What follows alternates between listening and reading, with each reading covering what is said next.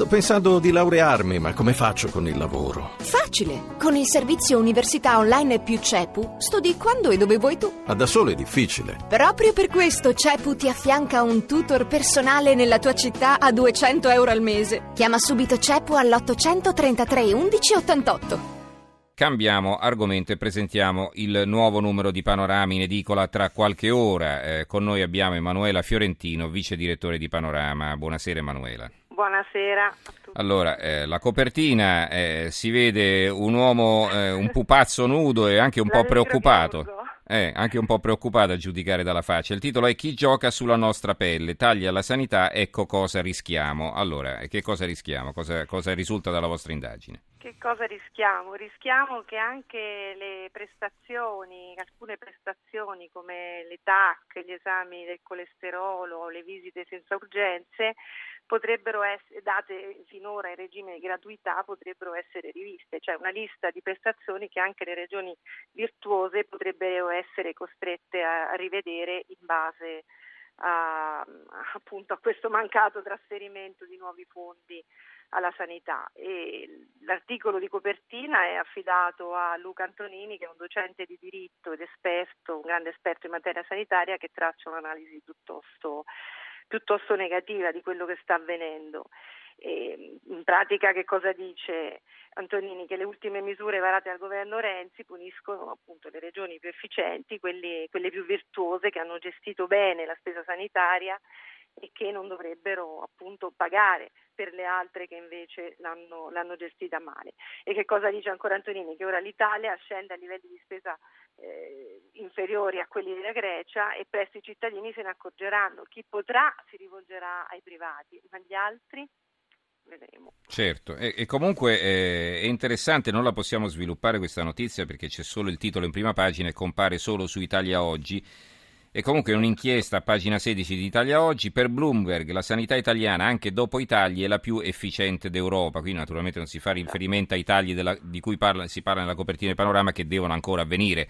Devono Eh, ancora eh, avvenire. devono ancora avvenire. E comunque eh, questo è un segnale importante, io lo ripeto spesso, vengo magari anche un po' così poco creduto perché poi i casi di mal- malasanità sono quelli che fanno notizia purtroppo e sono numerosi, e siamo anche un paese con 60 milioni di abitanti, quindi di tanto in tanto qualcosa succede, la legge dei grandi numeri e però la nostra sanità eh, che eh, e semmai ha il difetto di essere di funzionare a macchia di leopardo ha delle Esatto. eccellenze assolute. Assolute. Allora, Infatti mm. nell'articolo successivo a quello di Antonini, un articolo che si intitola Ammalato e mazziato, e appunto il titolo è tutto un programma, si fa proprio riferimento a questa, a questa macchia di leopardo a cui accennavi tu, e Ah. cioè al fatto che appunto i tagli lineari purtroppo penalizzano anche i virtuosi, anche quelli che, anche le nostre eccellenze a livello internazionale, quando basterebbe adottare, questo lo dice anche Maroni, i costi standard e le, fa- le famose centrali d'acquisto per arginare gli sprechi e per risparmiare molti miliardi.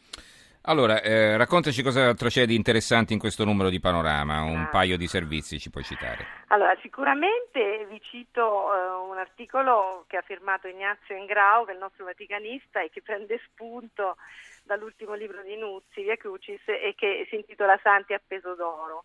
È un articolo in cui si parla del grande business delle canonizzazioni e delle beatificazioni, eh, un business che sta preoccupando il Papa, che ha affidato ad un'apposita commissione pontificia il compito di fare una riforma per arginare un po' questi conti. E, mh, in- nell'articolo si legge che addirittura un avvocato postulatore può chiedere un anticipo di 40.000 euro se è un avvocato di grido prima di avviare una causa di beatificazione o di canonizzazione. E poi a questa mangiatoia, diciamo così, partecipano tutta una serie di figure eh, che sono non solo gli avvocati, ma anche i teologi, i medici, gli storici, i periti che vengono pagati a parte. Insomma, è una- un argomento sul quale anche questo, su questo argomento Papa Bergoglio vuole vederci chiaro e quindi cercherà di, eh, di riformare appunto questo- questi processi. Ci aveva provato due anni fa bloccando i conti allo IOR degli avvocati postulatori, ma poi la situazione non era molto cambiata. Vedremo se adesso riuscirà a fare qualcosa di più. E poi? Un altro articolo, passando appunto ad altri argomenti lontani dalla politica, dalla sanità, dalle cose che ci affliggono e che io però consiglio di leggere, si intitola Psicopatologia dell'infedeltà.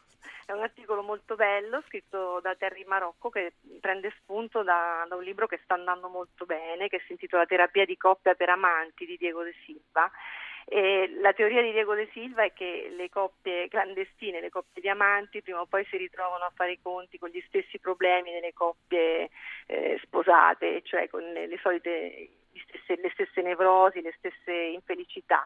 E allora noi abbiamo cercato di capire se è vero, sentendo psicoterapeuti, psicoanalisti, esperti di coppia. Mm. Quindi leggete l'articolo per vedere se è veramente così. Non ce lo dici se è vero o no.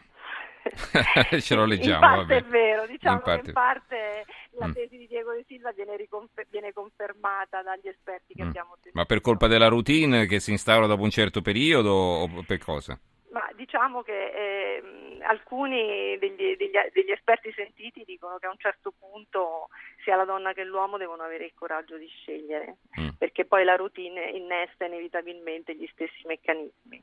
Però io vorrei, se ho tempo, richiamare sì. l'attenzione anche su un altro articolo eh, che ci distrae ancora di più, sia dai problemi sentimentali che da quelli economici e politici.